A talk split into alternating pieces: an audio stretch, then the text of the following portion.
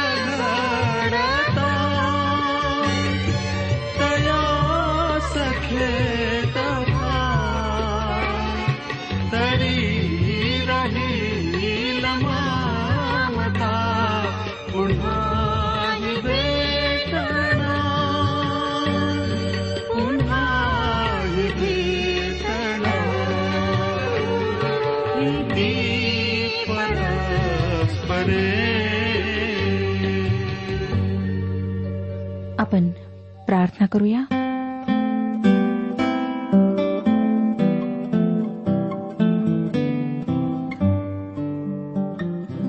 पवित्र सर्वसमर्थ जिवंत परमेश्वर पित्या आम्ही तुझ्या समक्ष येत आहोत.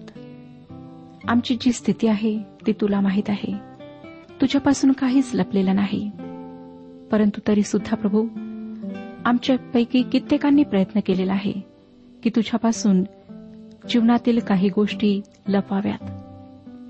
तुझी स्तुती असो की तू आपल्या वचनाच्याद्वारे आमच्याशी बोलतोस. हे जिवंत वचन तू आमच्या मातृभाषेमध्ये आमच्याकरिता ठेवलेलं आहेस. पवित्र प्रभू प्रार्थना आहे की आम्हातील प्रत्येकाची तू मदत कर की आम्ही सत्य जाणून घ्यावं. प्रभू यशू ख्रिस्तावर आम्ही विश्वास ठेवून आपल्या पापांची क्षमा प्राप्त करून घ्यावी. अनेक आहेत अंधकारात भटकत आहेत हरवलेल्या स्थितीत आहेत. अनेक सत्याचा शोध घेत आहेत. त्यांच्या जीवनात शांती नाही. पवित्र प्रभू अशा प्रत्येक व्यक्तीसोबत तू बोल. हो दे की त्यांनी आजचं वचन ऐकावं. जे आजारी आहेत त्यांना स्पर्श कर आरोग्य दे. विशेष रीतीने ज्यांना पोटाचे आजार आहेत त्यांच्यावर तू आपला हात ठेव आणि त्यांना आरोग्य पुरेव. प्रत्येक लहान थोर व्यक्तीला मी तुझ्या पवित्र हातात देत आहे. सर्व कुटुंबांवर आशीर्वाद पाठव.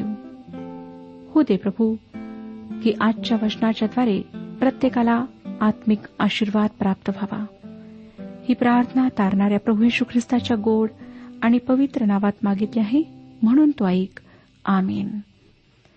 श्रोतनो करिंदकरास पहिले पत्र ह्याच्या बाराव्या अध्यायाच्या शेवटल्या भागात आम्ही आलो आहोत. आपल्याजवळ जर नवीन करार आहे तर माझ्यासोबत उघडा. करिंदकरास पहिले पत्र बारावा अध्याय. आम्ही पाहत आहोत श्रोत्यानो की कृपादान काय आहेत आणि त्यांचा कशाप्रकारे आम्ही उपयोग करून घ्यावा. परमेश्वराच्याद्वारे हे कृपादान आम्हाला प्राप्त होतात आणि परमेश्वराची हीच अपेक्षा असते की आम्ही ह्या कृपादानांचा उपयोग त्याच्या कार्यासाठी त्याच्या गौरवासाठी करावा. सव्वीसावं वचन. एक अवयव दुखावला तर त्याच्याबरोबर सर्व अवयवांना सोसावे लागते. एका अवयवाचा सन्मान झाला तर त्याच्याबरोबर सर्व अवयव आनंदित होतात. मंडळीमध्ये हेव्यासाठी अजिबात जागा असू नये कारण आपण सर्व एका शरीराचे अवयव आहोत. जर एकाचा सन्मान झाला तर इतरांचाही सन्मान होतो. एक जर दुःख सहन करीत असेल तर इतरही दुःखी होतात. हे देवाने आमच्यासाठी घालून दिलेले प्रमाण आहे. तो एक आमच्या समोरचा आदर्श आहे. आपण आज जरा आत्मपरीक्षण केले तर या आदर्शाप्रत आम्ही अजिबात पोहोचत नाही हे आम्हाला स्पष्ट दिसेल. पॉल सत्तावीस आणि अठ्ठावीस वचनांमध्ये म्हणतो तुम्ही ख्रिस्ताचे शरीर असून वैयक्तिकरित्या त्याचे अवयव आहात तसे देवाने मंडळीत कित्येकांना नेमले आहे. प्रथम प्रेषित दुसरे संदेष्टे तिसरे शिक्षक शिवाय अद्भुत कृत्य करणारे निरोगी करण्याची कृपादाने मिळालेले विचारपूस करणारे व्यवस्था पाहणारे भिन्न भिन्न भाषा बोलणारे असे नेमले आहेत. श्रोत्यानो या व्यतिरिक्त मदत करणे हे सुद्धा कृपादान आहे. माझा विश्वास आहे की तुम्ही या कृपादानाचा उपयोग करीत असाल. या अध्यायाचा शेवट पॉल प्रश्न विचारून करतो आणि या प्रश्नांची उत्तरे नकारार्थी आहेत. एकोणतीस आणि तीस वचनांमध्ये पहा तो काय म्हणतो? सगळेच प्रेषित आहेत काय? सगळेच संदेष्टे आहेत काय? सगळेच शिक्षक आहेत काय? सगळेच अद्भुत कृत्य करणारे आहेत काय? निरोगी करण्याची कृपादाने सगळ्यांनाच आहेत काय? सगळेच भिन्न भिन्न भाषात बोलतात काय? भाषांचा अर्थ सगळेच सांगतात काय? श्रोत्यानो यातील काही कृपादाने आता काढून घेण्यात आली आहेत. आजच्या मंडळीला ह्या कृपादानांचा उपयोग नाही म्हणून ही मंडळीतून काढून घेण्यात आली आहेत. आज मंडळीमध्ये प्रेषितही नाहीत आणि संदेष्टेही नाहीत. पॉल या ठिकाणी स्पष्ट करतो की सर्व लोकांना सर्व कृपादाने प्राप्त झालेली नाहीत. सर्व प्रेषित आहेत काय? या प्रश्नाला नाही असे उत्तर आहे. बाकीच्याही प्रश्नांना हेच उत्तर आहे. या ठिकाणी आध्यात्मिक प्रौढता मंडळीमध्ये असावी असे सुचवल्या गेले आहे. मंडळीतल्या सभासदांनी एकमेकांच्या दानांविषयी हेवा करू नये तसेच स्वतःला प्राप्त झालेले दान तुच्छ मानून त्याचा उपयोग करणे टाळू नये. व सर्व दाने सर्वांनाच दिलेली नाहीत असे मुद्दे या ठिकाणी पौलाने सादर केलेले आहेत. एकतीसावं वचन पहा. बारावाध्याय एकतीसावं वचन सांगतं श्रेष्ठ कृपादानाची उत्कंठा बाळगा. जरी पवित्र आत्मा आम्हाला स्वतःच्या इच्छेनुसार कृपादाने देतो तरीही आपल्याला जे कृपादान हवे आहे ते देवाजवळ मागण्याचा आपल्याला अधिकार आहे. पॉल म्हणतो अधिक चांगली कृपादाने मिळण्यासाठी आपण फार इच्छा धरायला हवी. श्रोत्यानो अनेक लोक ह्या बाबतीत सतर्क आहेत प्रयत्नशील आहेत परंतु अनेकांना ह्या बाबतीत मुळीच आस्था वाटत नाही. आज परमेश्वराचं वचन आम्हाला ह्या बाबतीत सांगत आहे. आता आपण पवित्र शास्त्रातल्या अनेक सुंदर उतार्यांपैकी एका उतार्याचा अभ्यास करणार आहोत. मला नाही वाटत श्रोतानो की प्रीतीची इतकी सुंदर व्याख्या दुसऱ्या कोणी साहित्यिकाने कधी केली असेल? अर्थातच हा उतार आहे. तेरावा अध्याय. ह्यामध्ये प्रीतीविषयी आम्हाला पाहायला मिळते. या अध्यायाला पवित्र शास्त्रातील प्रीतीचा अध्याय असे म्हणण्यात आले आहे. कधीकधी व्याख्या अतिशय अपुऱ्या असतात. त्या एखाद्या विशिष्ट वस्तूचे अचूक वर्णन करण्यास असमर्थ ठरतात. खरे तर प्रीतीची व्याख्या या अध्यायावरून करणे म्हणजे या अध्यायाचे सौंदर्य बिघडण्यासारखे आहे. काही गोष्टींची व्याख्या अचूक होऊ शकत नाही. उदाहरणार्थ गुलाबाचे फूल किंवा सूर्योदय किंवा चंद्रोदय ह्यांचे सौंदर्य आपण अचूक शब्दांमध्ये मांडू शकत नाही. मानवी भावनांपैकी अनेक नाजूक कोमल भावना अशा आहेत की त्या शब्दांच्या पलीकडे आहेत. त्या भावना अनुभवणे एवढेच आपण करू शकतो. कारण त्या भावनांच्या कोमलतेपुढे शब्द फिके पडतात. प्रीती अशीच एक अत्यंत कोमल व तरल भावना आहे. आणि मानवी संस्कृतीच्या उदयापासून तर आतापर्यंत प्रीती या विषयावर अखंड लेखन करण्यात आले आहे. काव्य रचण्यात आले आहे. तरीही श्रोत्यानो प्रीतीची व्याख्या अचूकपणे अद्यापही कोणाला करता आलेली नाही. ग्रीक भाषेमध्ये मानवी प्रेम व्यक्त करणारे तीन शब्द आहेत. इरॉस म्हणजे स्त्री पुरुषातील प्रेम. फिलिओ म्हणजे बहीण भाऊ आणि भाऊ भाऊ यातील प्रेम. व अगापे म्हणजे निस्वार्थ प्रेम किंवा दैवी प्रेम. मला वाटतं की मराठी भाषेत या भावनेसाठी दोन शब्द आहेत. परंतु ते शब्द या भावनेच्या वेगवेगळ्या छटा व्यक्त करतात. उदाहरणार्थ आपण मानवी प्रेमासाठी प्रेम हा शब्द वापरतो. किंवा भावाभावामधील प्रेम किंवा माया असे आपण म्हणतो. परंतु परमेश्वराच्या मानवावरच्या प्रेमासाठी प्रीती हा शब्द वापरतो. प्रीती म्हणजे प्रेमापेक्षा काहीशी उदात्त भावना. प्रेम भावनांवर आधारित आहे परंतु प्रीती इच्छेवर आधारित आहे. देवाने भावनेच्या आहारी जाऊन मानवावर प्रेम केलेले नाही तर त्याने जाणीवपूर्वक स्वेच्छेने मानवावर प्रेम केले आहे. तो मूर्तिमंत प्रीती आहे. म्हणून त्याच्या मानवावरच्या प्रेमासाठी सर्वसाधारणपणे आपण प्रीती हा शब्द वापरतो. मानवाच्या मानवावरच्या प्रेमापेक्षा ही प्रीती कितीतरी अधिक उच्च दर्जाची आहे. ती एक अप्रतिम विलक्षण सुंदर भावना आहे. हा सुंदर अध्याय श्रोत्यानो तीन विभागांमध्ये विभागणे अभ्यासाकरिता सोयीचे आहे म्हणून त्यातला पहिला भाग एक ते तीन ही वचने प्रीतीचे मूल्य तिचे महत्त्व याविषयी आम्हाला सांगतो. नंतरचा विभाग चार ते सात ही वचने प्रीतेचा सद्गुण विशेष हक्क याविषयी स्पष्टीकरण देतो. तर तिसरा विभाग म्हणजे आठ ते तेरा वचने प्रीतीचा विजय व तिचे कायम स्वरूप याविषयी आम्हाला माहिती देतो. लक्षात घ्या की या आधीच्या अध्यामध्ये आम्ही कृपादानांवर विचार केला. कृपादाने कोण देतो? कोण कोणती कृपादाने आहेत?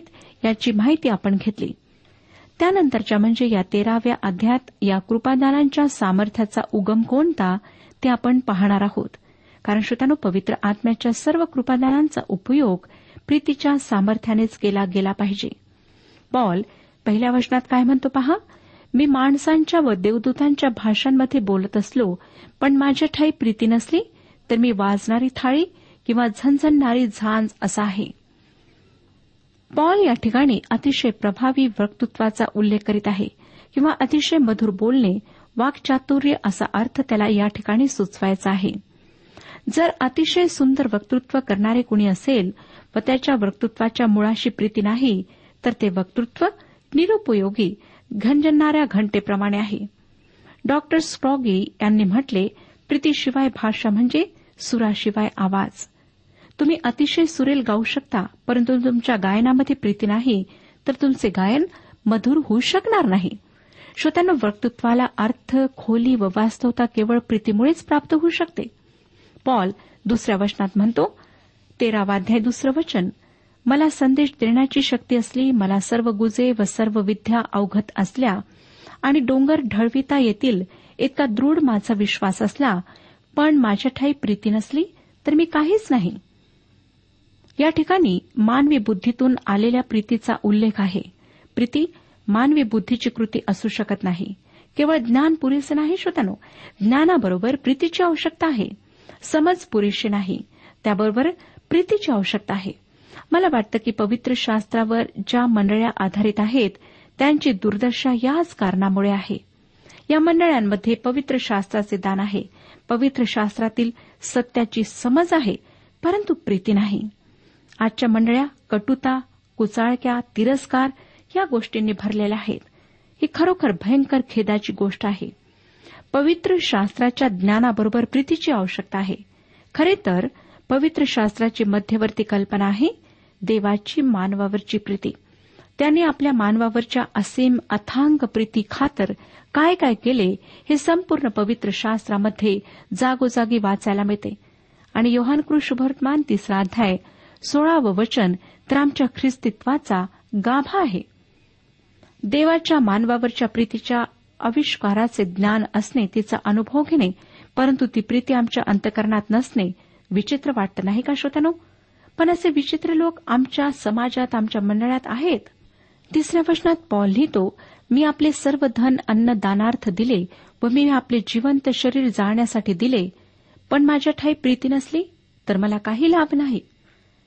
श्रोत्यानो प्रीती इच्छेमुळे व्यक्त होऊ शकते.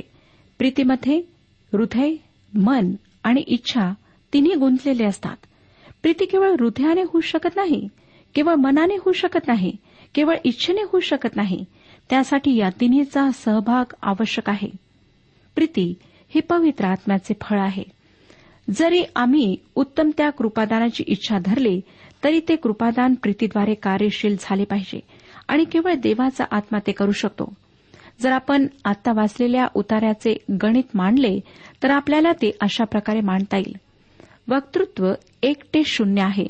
भविष्य एक ते शून्य ज्ञान एक ते शून्य व विश्वास एकटा शून्य आहे. त्याग आणि होतात्मही एक ते शून्य आहे. हे सर्व शून्य एकासमोर एक मांडले तरी त्यांची किंमत काय होईल? शून्यच की नाही? आता प्रीतीचा एक हा आकडा त्या शून्याच्या मागे जर आम्ही लावला तर त्या शून्याला किंमत प्राप्त होईल. होय ना श्रोत्यानो? म्हणजेच प्रीतीशिवाय कोणतेही कृपादान निरर्थक आहे. प्रत्येक कृपादानामध्ये प्रीतीची भर घातलीच पाहिजे तर त्या कृपादानाला काहीतरी किंमत प्राप्त होते. ज्या कृपादानामागे प्रीतीची प्रेरणा नाही तेथे स्वार्थ असतो. स्वतःला उंचावणे असते परंतु पवित्र आत्म्याच्या प्रत्येक कृपादानामागे प्रीती असणे गरजेचे आहे. आता तेराव्या अध्यायाचा दुसरा भाग आपण पाहणार आहोत. प्रीतीचा विशेष हक्क म्हणजे तिचे सद्गुण आपण पाहणार आहोत. चौथं वचन आम्हाला सांगतं प्रीती सहनशील आहे परोपकारी आहे प्रीती हेवा करीत नाही प्रीती बढाई मारित नाही फुगत नाही. प्रीती सहनशील आहे म्हणजे ती संयमी व दयाळू आहे. दयेव्यतिरिक्त प्रीती शक्य होत नाही. दयेशिवाय प्रीती म्हणजे फुलाशिवाय वसंत ऋतू उष्णतेशिवाय अग्नी होय. पॉलाने इफिसच्या मंडळीला काय बोध केला ते आपण लक्षात घेऊया. चौथा अध्याय बत्तीसाव्या वचनात पॉल लिहितो तुम्ही एकमेकांबरोबर उपकारी व कनवाळू व्हा. जशी देवाने ख्रिस्ताच्या ठाई तुम्हाला क्षमा केली आहे तशी तुम्हीही एकमेकांना क्षमा करा. ही सकारात्मक बाजू झाली. आता प्रीती काय नाही म्हणजे तिची नकारात्मक बाजू आपण पाहूया. प्रीती हेवा करीत नाही म्हणजे प्रीतीच्या वाट्यास जे आले त्याविषयी ती समाधानी असते. आपल्या सर्वांना माहीत आहे. जगात सर्वत्र विषमता आहे. बऱ्याचदा ख्रिस्ती लोक असे विचारतात परमेश्वराने त्या श्रीमंत माणसाला इतका पुष्कळ आशीर्वाद का दिला? मला त्याने थोडासा आशीर्वाद का दिला नाही? प्रीती जगातल्या विषमतेचा स्वीकार करते व जे तिच्या वाट्यास आले त्यात ती समाधान मानते. म्हणजे जर मी देवावर प्रीती करते तर त्याने मला जे दिले आहे त्यात मी देवावरच्या माझ्या प्रीती खातर समाधान मानते. किंवा माझ्या इतरांवरच्या प्रीतीमुळे मी त्यांच्या श्रीमंतीबद्दल त्यांचा हेवा करीत नाही. आपणाला आठवतच असेल की जगातला पहिला खून आदामाचा मुलगा काईन याने केला. हेव्यामुळे त्याने आपल्या भावाला ठार केले. या संदर्भात आपण बाप्तिस्मा करणाऱ्या योहनावर जरा विचार करूया. त्याने येशू ख्रिस्ताची वाढणारी सेवा व लोकप्रियता ह्यावरून त्याचा हेवा केला नाही. तो म्हणाला त्याने वाढायला पाहिजे आणि मी कमी व्हायला पाहिजे. आपल्यापैकी प्रत्येकाच्या वाट्यास वेगळी सेवा व वेगळे जीवन आलेले आहे.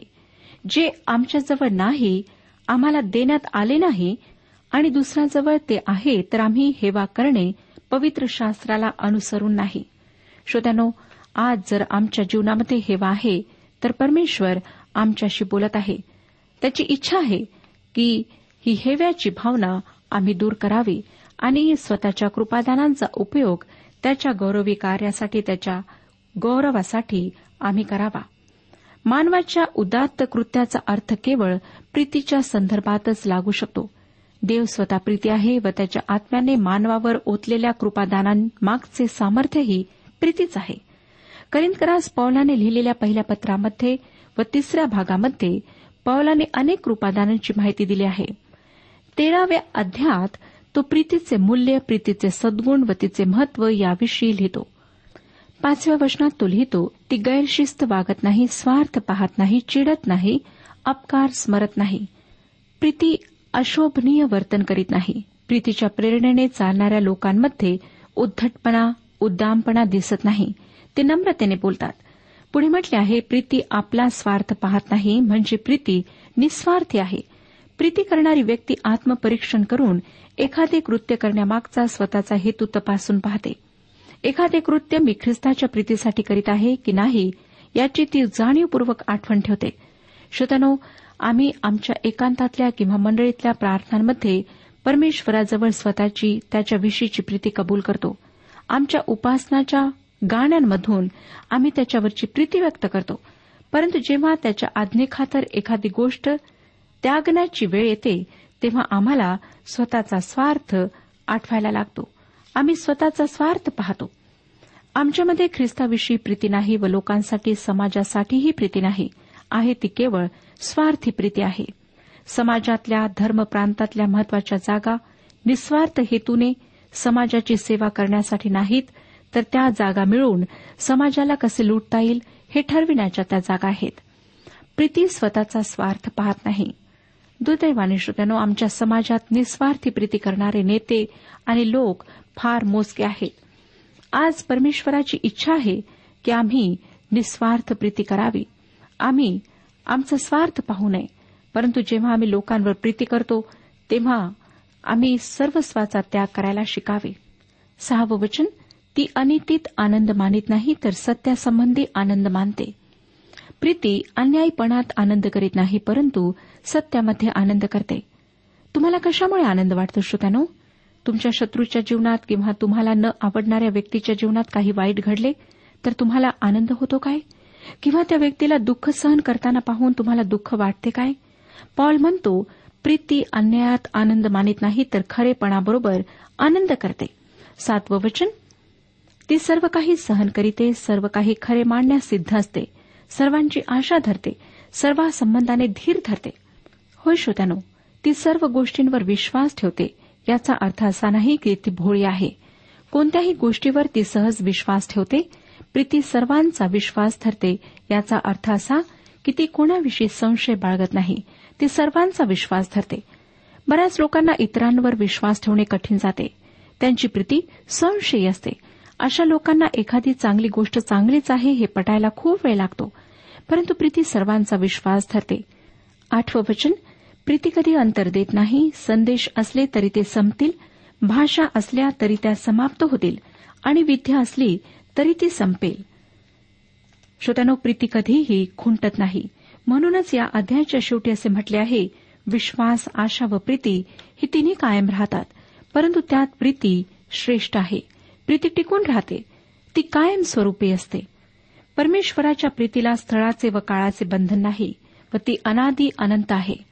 ख्रिस्ताने आम्हावर प्रीती करणे कधीच थांबवले नाही. काय श्रोतानो आपण त्याच्या प्रीतीचा अनुभव घेतला आहे.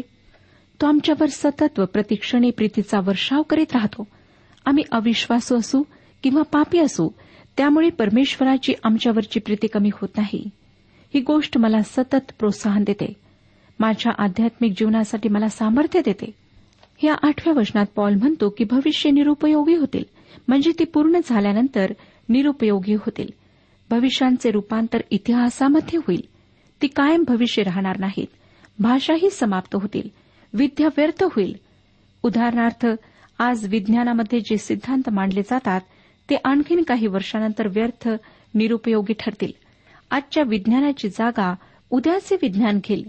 कारण प्रगती करणारी आमची वृत्ती आहे. श्रोत्यानो सर्व काही नष्ट होईल. आपण पुढे वाचूया नऊ आणि दहा वचने. कारण आपल्याला केवळ अंशतः कळते आणि अंशतः संदेश देता येतो. पण जे पूर्णते येईल तेव्हा अपूर्णता नष्ट होईल.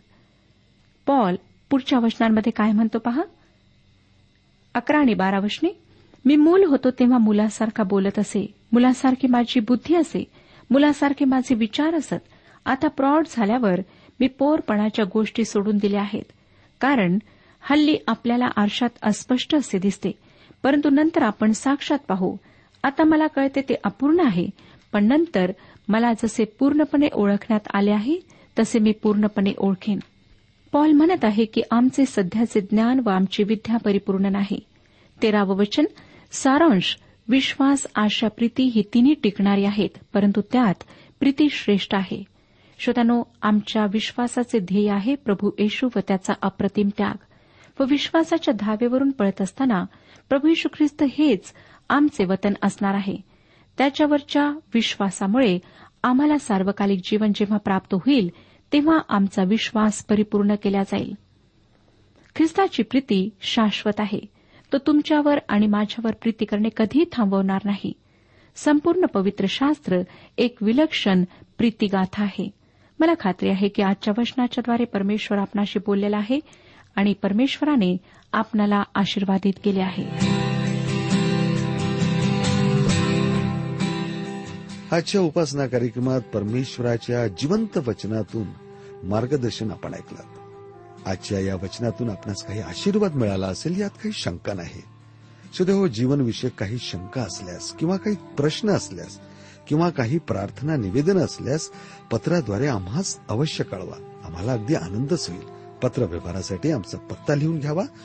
कार्यक्रम उपासना पोस्ट बॉक्स क्रमांक एक शून्य दोन बेजनबाग नागपूर पिनकोड क्रमांक चार चार शून्य शून्य शून्य चार. आमचा ईमेल अॅड्रेस आहे Marathi T T B at radio eight eight two dot com. Email address पुन्हा एकदा ऐका Marathi T T B at radio eight eight two dot com. बरं तर आता इथंच थांबूया कारण आपल्या कार्यक्रमाची वेळही संपत आलेली आहे. पुन्हा आपली भेट आपल्या पुढल्या कार्यक्रमात तोपर्यंत नमस्कार.